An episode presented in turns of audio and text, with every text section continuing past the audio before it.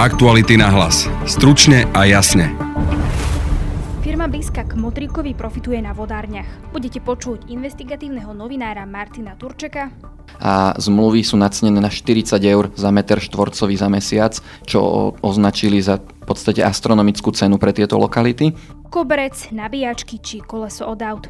Boli sme v teréne s dobrovoľníkmi, ktorí sa už roky starajú o hlavné mesto. Ty už chodíš veľa rokov, dokáže ťa ešte niečo prekvapiť v tom lese? Keď je čistý. Počúvate podcast Aktuality náhlas. Moje meno je Denisa Hopková. Účet zadarmo, platobná karta zadarmo a smart hodinky so zľavou. To vám dá iba jediná banka. 365. Dnešná banka pre dnešných ľudí, ktorí už nechodia do banky, ale všetko vybavia cez mobil a platia hodinkami.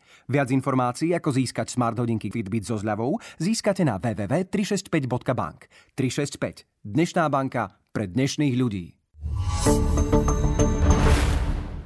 Na našom webe si dnes môžete prečítať tému z nášho investigatívneho oddelenia. Kolega Martin Turček priniesol nové zistenie o tom, ako sa tuneluje Bratislavská vodárenská spoločnosť cez konkrétne nevýhodné zmluvy, ktoré sme v redakcii preskúmali. S Martinom Turčekom sa rozprávala Petra Výberová. Vítaj v štúdiu, Martin. Ahoj Peťa. Aktuality odhalili predražené nájmy, ktoré tečú z vodární cez firmu blízku k Motríkovi. Povedz nám, o čo ide. Ide o najmy firmy Infraservices, ktorej polovicu vlastnia Bratislavské vodárne. Ide o najmy obchodných priestorov v Skalici, Senici, Senci, Malackách a v Bratislave, ktoré v skutočnosti nakoniec zatiahne práve Bratislavská vodárenská spoločnosť a prenajme si ich ešte drahšie. O aké priestory ide? Ide o bežné obchodné priestory, ktoré budú vodárne používať ako klientské centra, kde si môžu zákazníci prísť niečo vybaviť alebo na niečo sa spýtať. Čo je na týchto zmluvách nevýhodné, respektíve kto z nich profituje? Na týchto zmluvách je nevýhodné samozrejme to, že sú uzavreté za cenu, ktorá je násobkom trhového, trhového nájmu. Odborníci na reality nám nacenili trhový nájom v týchto lokalitách na 8 až 12 eur a zmluvy sú nacenené na 40 eur za meter štvorcový za mesiac, čo označili za podstate astronomickú cenu pre tieto lokality. Zo zmluv profituje aj neznámy podnikateľ z Malaciek Lukáš Slavík, ktorý vlastní všetky tieto nehnuteľnosti. E, kúpil ich pár mesiacov predtým, e, ako ich prenajal vodárňam a tvrdí, že si na ne zobral úver, ale tieto nehnuteľnosti podľa katastra nie sú založené v prospech žiadnej banky ani nikoho iného. A vieš nám teda povedať, kto je za tieto zmluvy vlastne zodpovedný? Za tieto zmluvy je zodpovedný vtedajší aj doterajší šéf Infraservices Žold Lukáč. Okrem toho ich podpisoval aj v tom čase člen predstavenstva Juraj Bugala. Ten bol v minulosti právnikom Ivana Kmotríka a dnes je podpredsedom Úradu pre verejné obstarávanie.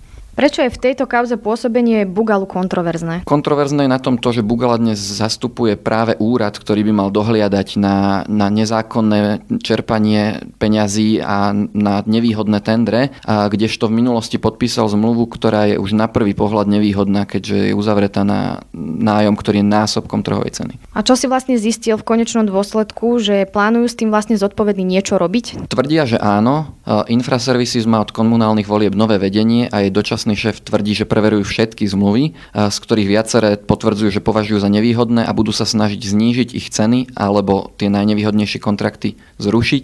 Toto isté tvrdí vedenie mesta Bratislava, čiže kompetentní vravia, že s tým niečo robiť e, plánujú a uvidíme, ako sa im to bude dariť. O infraservisy sa písalo už v minulosti v súvislosti s oligarchom Ivanom Kmotríkom. Čo má vlastne Kmotrik spoločné s touto firmou? Táto firma vznikla ako dcéra e, bratislavských vodární a neskôr sa v nej privatizoval 49-percentný podiel. E, tento predaj akcií sa nazýval skrytá privatizácia vodární a už od jej začiatku sa šepkalo o tom, že je za ňou Ivan Kmotrík. Tento dlhodobo už od roku, myslím, že 2011 odmietal, čiže dlhé roky sa tváril, že s tým nič nemá, e, hoci vo firme oficiálne vystupovali jeho právnici Bugala a Ďurček a reálne sa k vlastníctvu tohto 49% podielu priznal až deň pred pojednávaním na okresnom súde Žilina, ktorý mal rozhodnúť o tom, či vo firme figurujú biele kone alebo ju vlastní niekto iný. A Kmotrík dnes tvrdí, že naozaj akousi náhodou kúpil akcie tejto firmy práve pár dní pred, pred pojednávaním, na ktorom mal vypovedať pred súdom.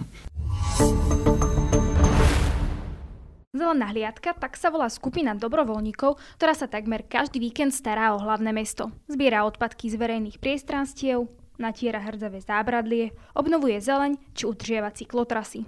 Zbieranie odpadkov sme si vyskúšali aj my. Vypočujte si reportáž. Je 9.27 a 9.30 je čas, kedy sa máme všetci stretnúť na zastávke Botanická a odtiaľ pôjdeme čistiť les do Mlínskej.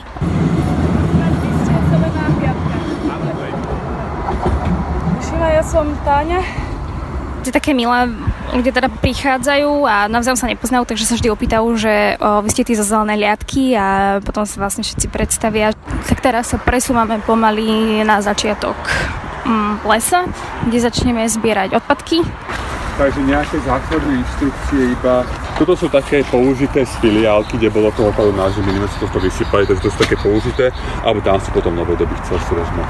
Takže toto. Tu potom sa môžete občerstviť, je tam, je tam nejaké mysličinky, sú tam nealko pivo, je tam alebo také. Rukavice máte všetci? Dobre, takže tuto do okolia a potom, neviem, okolo takej pol 12 sa stretneme to pri aute, dobre? Sledujte ten čas. Ja tu mám dve dievčatá, ktoré prišli tiež na zelenú hliadku. Babi, prečo ste prišli? Lebo radi pomáhame. Ste tu prvýkrát, či? Nie, ja už zelenú hliadku poznám od strednej školy, to už bude vyše 5 rokov. Baví ma upratovať, akože to je asi dôvod, prečo som sa rozhodla práve ním pomáhať. Páči sa mi ten pocit, keď, keď človek niečo upraca a vidí ten výsledok, že že tam, tam kde bolo predtým veľa bordelu, je čisto a vidí aj koľko, koľko smetí sa vyzbieralo.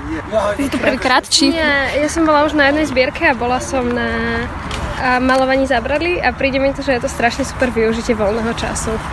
Že človek nesedí doma a nepozerá do mobilu, ale niečo robí to teda môžeme ísť do hociakého lesa, na hoci, hociaké miesto a mhm. zbierať, či ako? Vieš čo, hej, máme to tak akože tak vo všeobecnosti, že toto je taká lokalita, v ktorej je neporiadok, kadejaké odpadky nasašané kadekým a v podstate každá ruka sa tu hodí, takže zobrať vreco a všetko, čo je, čo by tu nemalo byť v tejto peknej zelenej prírode, tak to sa zdvihne a pichne sa do toho vreca. Vyzeráte, že sa vyznáte, že ako to vyzerá, no takže chodíte často?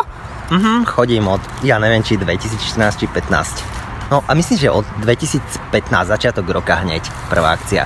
A že to už je 4 roky. Ty už chodíš veľa rokov, dokážete ešte niečo prekvapiť v tom lese? Mm, keď je čistý. to je také, že o, čo to tu robí? Takže tak asi to. Ale ináč akože čo sa týka odpadkov nie. Tak teda už kráčam do lesa, mám rukavice, mám vrece, do ktorého budem zbierať odpadky. Tak už som v lese, vidím tu plastovú fľašku, nejaký plech, igelitka, obal od čokolády, opäť plastová fľaša, plastová fľaša, nejaká zvláštna krabička. Vyzerá to ako od nejakého starého rádia. Idem to teda pozbierať.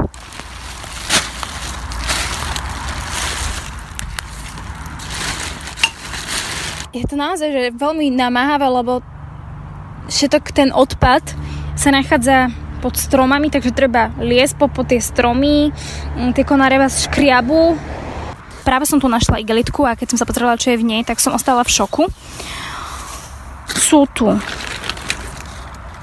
4 nabíjačky od takých starších telefónov.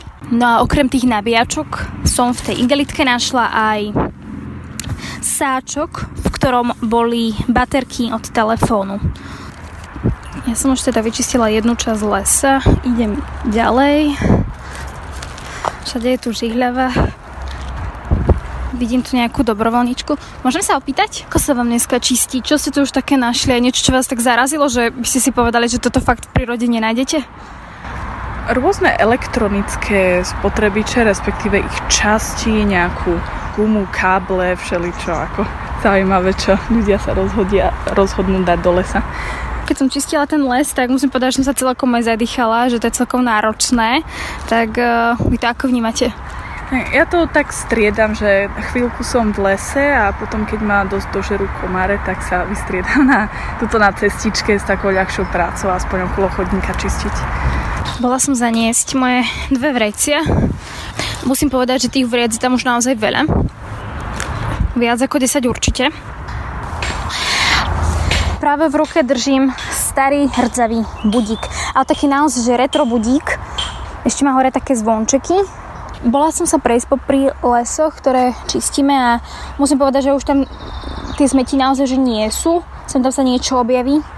To znamená, že vlastne dobrovoľníci to všetko už vyzbierali, no ale ešte približne taká 3 čtvrte hodina tu bude. Videla som pár dobrovoľníkov, ako teda vynašali z lesa aj kolesa od aut. 11.55 a už končíme. No a keď tak pozerám, že čo tu máme, tak je tu teda, teda toho dosť. Typujem to na nejakých 20 vriec, potom asi nejaké tri kolesa, nejaký starý kufor, sedadlo, hry, plastové fľaše, nejaký obal, dážnik a deky. Môžem sa te spýtať, že čo, aké máš pocity, ako sa ti dnes čistilo?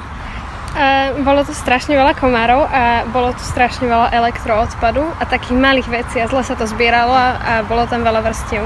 Už je teda potom, už je celkom les čistý, aké máš teraz pocity? Že sa teším na sprchu.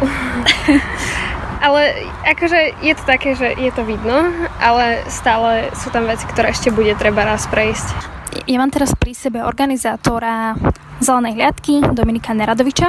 Ja som si to teda dnes vyskúšala a musím povedať, že okrem plastových fliaž e, som našla napríklad, že nabíjačku od telefónu, baterku do mobilu a celkom také veci, že ktoré pre mňa boli osobne zvláštne, že som ich našla. Vysvetlite mi, ako je možné, že sa tam objavia baterky, kolesa od aut. To niekto teda príde, nemá to kde vyhodiť, tak to teda hodí do toho lesa?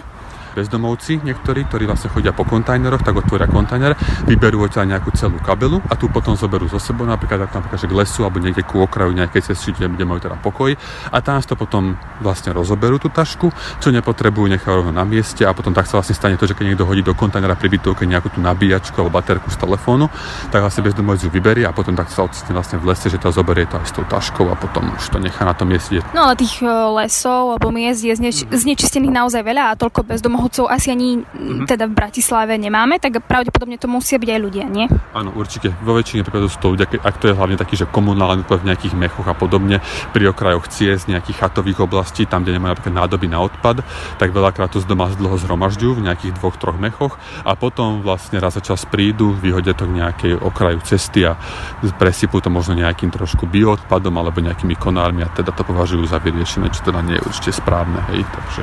A toto bol prípad, by som povedal, toho, že buď tu niekto, že teda naozaj vyhodil ten odpad, že čo išiel okolo a bolo tu, bolo tu na to možnosť, lebo tu je vlastne taká, taká by som povedal, slepá cesta je tu, takže má tu na to pokoj, čas, čiže zastaví napríklad ten televízor alebo niečo proste vyhodí na okraja, tak sa to tu proste ocitne. No. Tak teda už je koniec dnešnej hliadky. Teraz sa vrejcia naložia do aut a odvezú sa do spálovne, no a všetci už postupne teda odchádzajú domov. To je z dnešného podcastu všetko. Počúvajte nás opäť v pondelok. Nájdete nás na našich podcastových aplikáciách. Na dnešnom podcaste sa podielali Petra Výberová, Peter Hanák, Martin Turček a Miro Groman. Zdraví vás Denisa Hopková. Aktuality na hlas. Stručne a jasne.